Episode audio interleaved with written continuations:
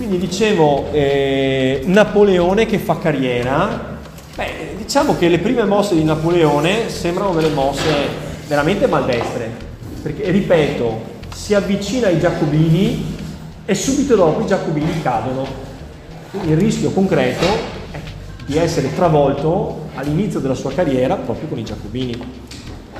Perché c'è la reazione, vi ricordate, della Jeunesse d'Oré, eccetera. Perché allora Napoleone non cade? Perché è un tecnico, le sue abilità, le sue doti di genialità nell'ambito militare non sono discutibili. Ancora oggi cambiano i governi, i colori politici, però poi gli altri burocrati rimangono gli stessi, perché sono dei tecnici. Se vuoi far funzionare la macchina dello Stato c'è bisogno di qualcuno che sappia scrivere le leggi, che sappia far funzionare l'amministrazione. E i politici molto spesso arrivano freschi, non sanno avranno delle idee ma non sanno come realizzarle. La sua carriera inizia con l'assedio della città di Tolone, ne abbiamo già parlato ieri. E poi c'è l'altro lato, coltiva le relazioni. Da quando il mondo è mondo, la carriera si fa anche per meriti individuali, ma soprattutto per relazioni. Beh, nel senso che gli hanno affidato un incarico delicato, che è quello di stroncare uno dei tanti sommovimenti controrivoluzionari che vorrebbe abbattere il direttorio e ripristinare la monarchia. E lui assedia la città di Tolone e ha ragione degli insotti, tra l'altro aiutati dagli inglesi che facevano di tutto per cercare di bloccare questo, questo dilagare della rivoluzione francese. Quindi si guadagna del credito agli occhi della politica dell'epoca. E c'è da scommettere che quando i politici cambieranno si ricorderanno sempre di lui per andare a risolvere la situazione. Quindi Napoleone diventa un uomo d'ordine, da rivoluzionario che doveva essere, perché i giacobini, lo sappiamo, erano i rivoluzionari per eccellenza. Quando cambia il colore politico, allora si servono di lui per reprimere i giacobini che cercavano di recuperare le posizioni. Sì, sì. Quindi questo ci fa capire che il suo atteggiamento è di corteggiamento del potere non di corteggiamento di una parte, no. Lui si schiera con i giacobini quando è il tempo dei giacobini. Quando è l'epoca della Jeunesse Doré si schiera dalla parte dei nuovi, dei, dei, dei nuovi potenti. E poi l'altro elemento è utilizzare le sue doti di seduttore per avvicinare gli uomini che contano. Allora la bellissima e molto disinibita Giuseppina Beauharnais, Josephine de Beauharnais, è una donna che è stata amante di uomini che hanno contato e che diventa poi l'amante di Napoleone. C'è tutto un circolo di donne mondane che, eh, come spesso è capitato nella storia, fanno politica da dietro le quinte. D'altro canto lo sappiamo benissimo, dietro i grandi re ci sono spesso delle grandi amanti che maneggiano, che tramano e che condizionano l'attività politica degli uomini potenti. Allora, qui dicevamo, una delle doti di eh, Napoleone è quella di combattere insieme ai suoi uomini, quindi davanti al cannone a eh, comprimere il materiale esplosivo e ovviamente nella posizione più pericolosa di tutte. Questo gli fa guadagnare grande credito presso il suo esercito. Questa è la casa dove è nato Napoleone Bonaparte, 15 agosto 1769. Quindi siamo ad Ajaccio, nella costa occidentale della Corsica un posto che era sperduto da Dio, insomma l'avete capito, lontanissimo da Parigi, in una terra selvaggia, che oggi sarà un paradiso per il turismo, ma all'epoca era niente, insomma. Ecco, qui ci dà l'idea di come fosse la casa di Napoleone, vedete gli arredi, questo invece è Tolone, città portuale assediata da Napoleone che ha avuto successo. Questo è Augustin de Robespierre, il fratello del più noto Maximilien, il, il capo della fazione dei Giacobini, quello che cade poi per, sotto i colpi della ghigliottina, da lui stessa attivata. E questa invece in vesti di eh, imperatrice è Giuseppina Beauharnais. Non sarà l'unica imperatrice perché ad un certo punto poi Napoleone divorzierà da questa moglie poi amatissima, molto bella, molto disinibita, qui la vedete in veste regale, molto di moda, molto alla moda, cioè vestiva con questi pecli alla greca antica. Sapete no, che il neoclassicismo è anche il recupero della moda antica perfino, non soltanto dell'estetica antica, ma della moda Quindi queste, queste, queste, donne, queste nobili donne che frequentavano i bei salotti si vestivano con questi pepli trasparenti e insomma facevano favoleggiare, dovevano morire di freddo sicuramente.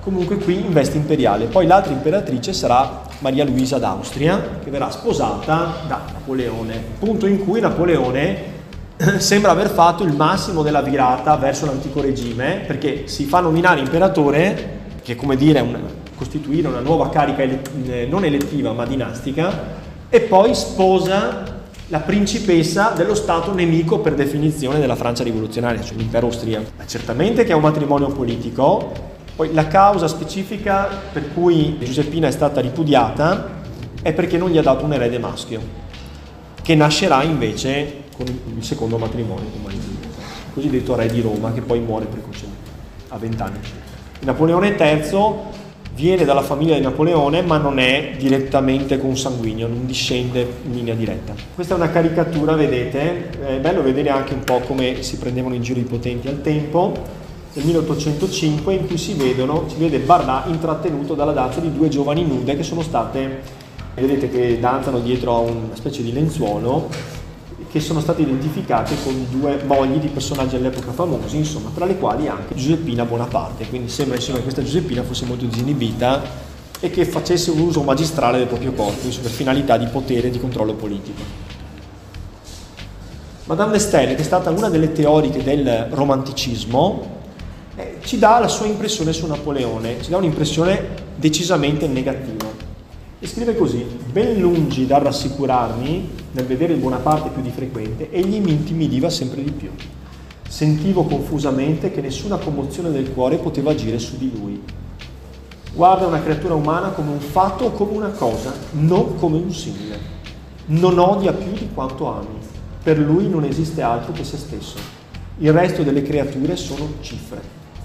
La forza della sua volontà consiste nell'imperturbabile calcolo del suo egoismo è un abile giocatore di scacchi, il cui avversario è il genere umano, a cui si propone di dare scaccomato. I suoi successi dipendono altrettanto dalle qualità che gli mancano che dalle doti che possiede. Cioè un uomo senza umanità, un calcolatore che usa gli altri, che vede gli altri come puri strumenti. Quindi la sua sarebbe stata agli occhi di Madame Nestel abilissima propaganda politica, abile nel costruire un'immagine di sé come per esempio liberatore, ma come liberatore di popoli stranieri e come l'uomo che fa regnare i principi rivoluzionari, ma di fatto gli interessava solo il potere ed era pronto a tutto. Da qua deriva poi diciamo, uno dei libri che mi pare di avervi raccomandato, che è Delitto e Castigo di Dostoevsky. Delitto e Castigo, lì noi incontriamo un personaggio che si domanda che cosa vuol dire essere stato Napoleone Bonaparte Napoleone Bonaparte, se lo guardiamo con le categorie moralistiche, è un volgare assassino, uno che ha ammazzato più di chiunque altro, uno che ha mandato a morire, che ha sulla, sulla propria coscienza molto sangue. Però, in quanto ha avuto successo nella vita, viene venerato come una grande personalità storica e nessuno di noi lo vede in quella luce negativa. Quindi se ammazzi una persona sei un assassino, se invece ammazzi, ammazzi interi popoli se commetti dei veri e propri genocidi e diventi il più grande fra tutti, sei venerato e amato. Allora Raskolnikov ci pone la domanda, avrò io la forza di fare come Napoleone Bonaparte?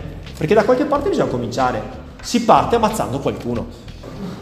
Ho tutto contro, sono nato da niente, nel senso da una famiglia modesta, non ho risorse economiche, saprò diventare grande come lui. È tutta una questione di fermezza d'animo e di determinazione e partirò ammazzando qualcuno che non mi ha fatto nessun male. Ammazzerò la vecchia che mi dà casa, che mi dà la sua, eh, in affitto la sua casa. Lo farò non perché mi ha fatto qualcosa di male, ma per dimostrare a me stesso che ho la stoffa di Napoleone. E di delitto in delitto costruirò la mia grandezza. Facile a dirsi, difficile a farsi. Questo è l'inizio di Delitto e Castigo, un romanzo fantastico che si conclude nel delirio di Raskolnikov, il quale vorrebbe essere Napoleone, ma si scopre nel romanzo che non ne ha la stoffa. Dietro naturalmente c'è anche la riflessione di un grande teorico, secondo il quale il fine giustifica i mezzi e non bisogna farsi scrupolo a scindere l'etica rispetto a un altro campo. Chi è questo teorico? Eh. Quindi la sua grande occasione però non è stata Tolone, è stata la campagna d'Italia, dove Napoleone aveva un ruolo importante, ma non il ruolo del protagonista.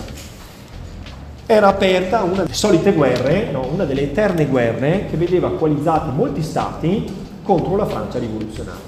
Capofila di queste coalizioni è sempre l'Inghilterra, primo aderente sempre l'Austria. Quindi il fronte di guerra era aperto tra la Francia e l'Austria diciamo che il direttorio decide una campagna doppia, una campagna a nord delle Alpi contro l'Austria e una campagna a sud delle Alpi, la cosiddetta campagna d'Italia. Quale delle due era la campagna veramente importante, quella che doveva sfondare per puntare direttamente contro Vienna, era la campagna nel nord, quella che si sarebbe combattuta a nord delle Alpi. La campagna d'Italia doveva servire a dividere le forze austriache e come diversivo. Che cosa succede? L'imprevisto della storia, cioè che Napoleone sfonda, riesce a ottenere delle vittorie fulminee, laddove invece il fronte a nord si incaglia. Quindi la guerra importante diventa la campagna d'Italia. Napoleone qui ad un certo punto dimostra anche le sue doti di uomo spregiudicato che si prende delle grandi libertà, cioè non fa quello che dice la politica, ma a seconda delle circostanze decide di attaccare anche in assenza di un mandato preciso cioè supera di gran lunga il mandato che gli è stato assegnato. Vi faccio vedere la campagna d'Italia, è quasi impossibile seguirla. Colpisce fulmineamente da Tolone, vedete, prosegue per Nizza, Nizza oggi è in Francia, ma all'epoca faceva parte del Regno di Sardegna. Poi, vedete, punta verso Torino e poi ancora avanti verso la Lombardia, quindi Piacenza, Milano, Lodi, Mantova, lo Stato della Chiesa, perché Bologna è sotto lo Stato della Chiesa, ogni volta che colpisce riesce a ottenere grandi vittorie. E dopodiché, vedete, si rivolge verso Trento, all'epoca sotto l'Austria, e infine, vedete, ritorna verso Verona. Da Verona poi comincia la sua marcia verso il Veneto, punta poi anche a Treviso e giungerà a Venezia. Tutto il nord Italia, compreso naturalmente anche lo Stato pontificio però Genova veniva nel pacchetto con eh, la Lombardia, perché Genova era controllata da Milano. Quindi Torino è uno Stato autonomo e indipendente, che viene sconfitto e deve firmare un armistizio, l'armistizio di Cherasso.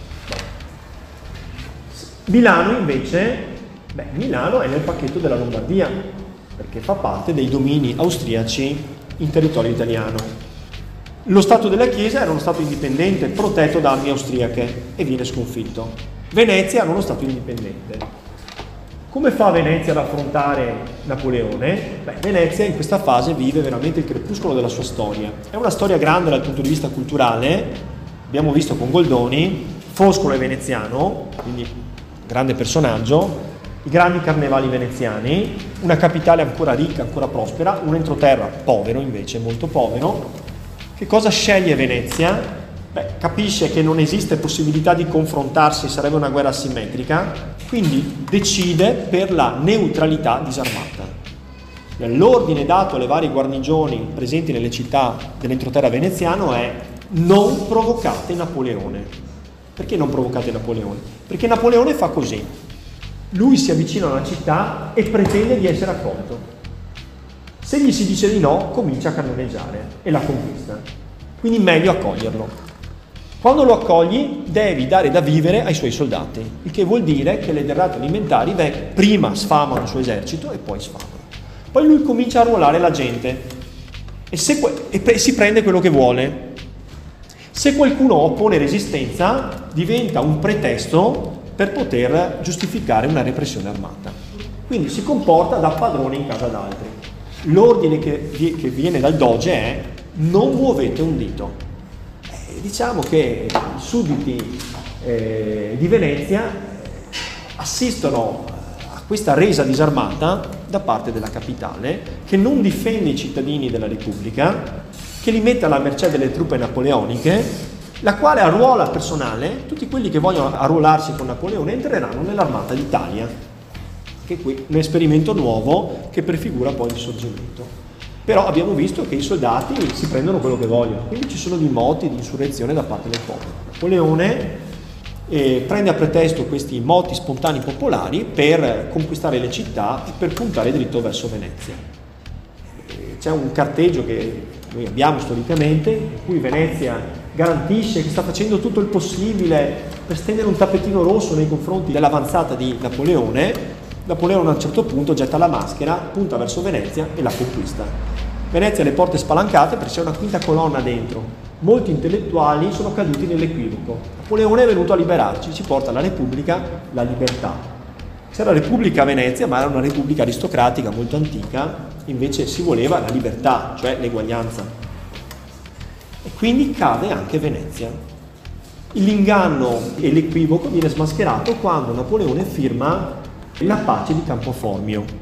Pace di Campoformio è una pace con l'Austria. Vedete che appunto dopo Venezia la marcia di Napoleone procede a Trieste, grande porto sull'Adriatico austriaco, e dopodiché Klagenfurt e infine si punta verso Vienna. Quando le armate napoleoniche sono alla porta di Vienna, credendo di essersi eccessivamente allungato e temendo anche ripercussioni riguardo ai problemi di politica interna, perché il direttorio sta guardando Napoleone con un misto di ammirazione e di paura. L'ammirazione è chiara il motivo, perché ha sconfitto su tutta la linea gli austriaci. In che cosa consiste la paura? La stella di Napoleone comincia a brillare e il popolo osana Napoleone e Napoleone deve diventare il nuovo membro più importante del direttorio. Questo significa che il direttorio non soltanto è contestato in patria a colpi di Stato di sinistra e di destra, ma Napoleone sta appannando, insomma, cioè sta andando molto oltre, si prende troppe libertà. Quindi Napoleone ha dei problemi di politica interna da risolvere, conclude rapidamente una pace con l'Austria e si stabilisce che le Fiandre andranno alla Francia, la quale se li ingloba, molti territori vengono inglobati dalla Francia Venezia viene ceduta all'Austria, per cui Venezia viene trattata non come terra liberata, ma come merce di scambio. Che cosa è successo nel frattempo in Italia? Si sono costituite le cosiddette repubbliche sorelle, la Repubblica Cispadana che poi confluirà nella Repubblica Cisalpina. Ed è nella Repubblica Cispadana, cioè al di là del Po, a Reggio Emilia, che viene realizzata la prima bandiera d'Italia, il tricolore rosso, bianco e verde, che è una bandiera gemella del tricolore francese, rosso, bianco e blu.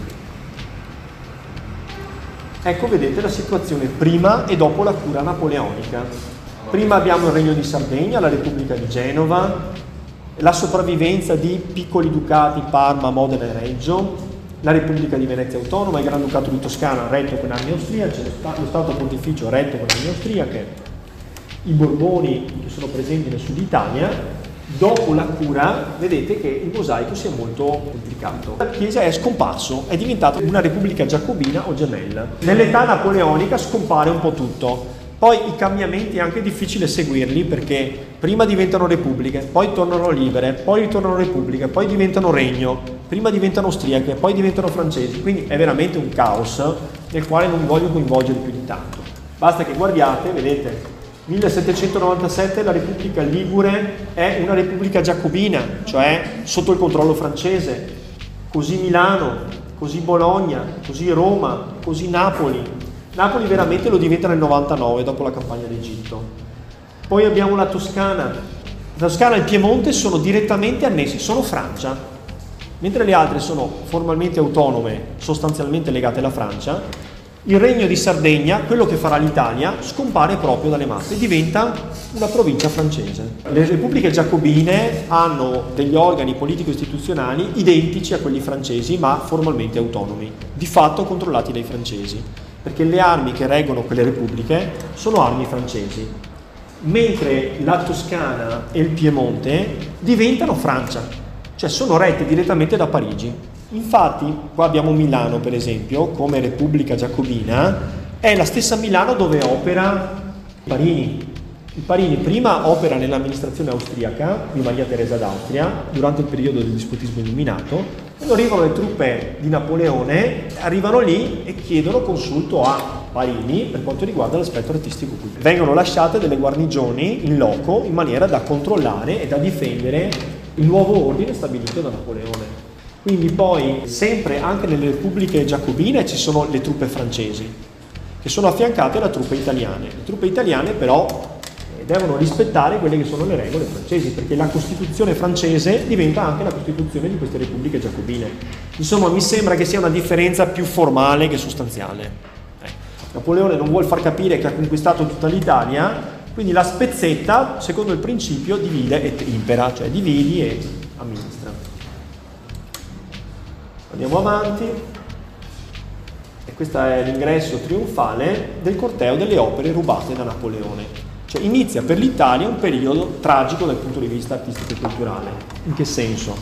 Nel senso che Napoleone, quando arriva in Italia, fa come fosse a casa sua e spoglierà letteralmente tutte le, le grandi città d'Italia, grande scrigno di arte e di cultura, di tutte le loro opere. Napoleone ha una passione per l'arte e porta via enormi quantità di capolavori artistici da tutte le città italiane.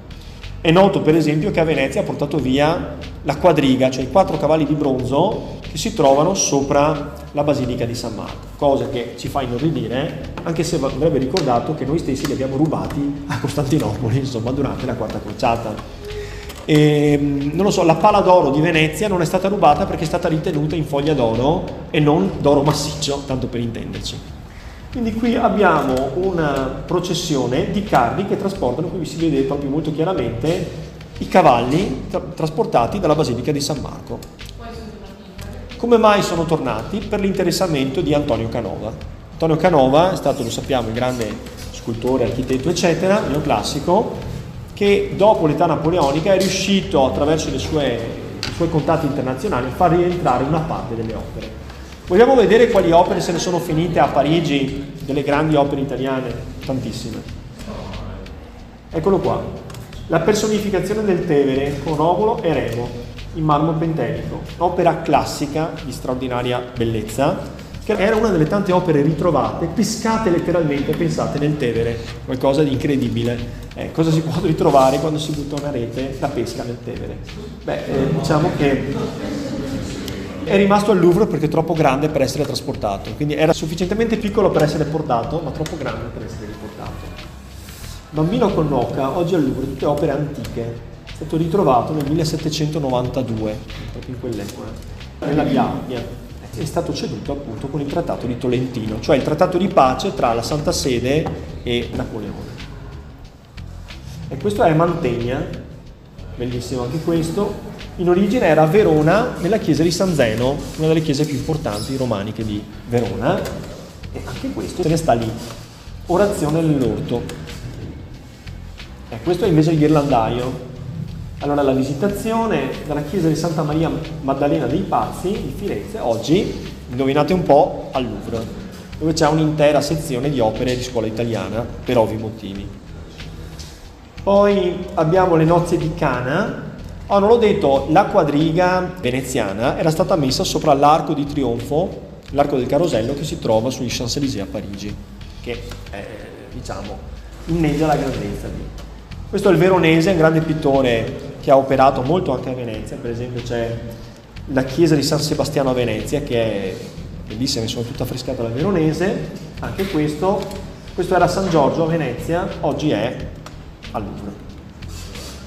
Questa è la testa di Omero, il marmo pentelico, è un marmo molto pregiato di origine greca, anche questo col trattato di Tolentino, cioè quello tra Roma e Parigi, se n'è andato al Louvre. La cosa stupefacente è che Napoleone combatte questa guerra con meno uomini e con meno mezzi e con una tecnica molto innovativa che è quella di cui abbiamo parlato, cioè grande velocità di spostamento, eh, appoggiarsi sulle città locali per il vettovagliamento, arruolare tutti tutti, tutti, quelli che vogliono aderire alla causa della rivoluzione francese, utilizzare molto la pubblicistica, quindi farsi pubblicità, creare il mito di Napoleone liberatore, il mito che abbiamo visto che è basato sull'equivoco. Allora che cosa succede? Succede che Napoleone viene acclamato dalla folla a Parigi e succede che il direttorio è così aggredito continuamente da colpi di Stato neomonarchici oppure neo-giacobini è costretto a richiamare Napoleone per stabilizzare la situazione.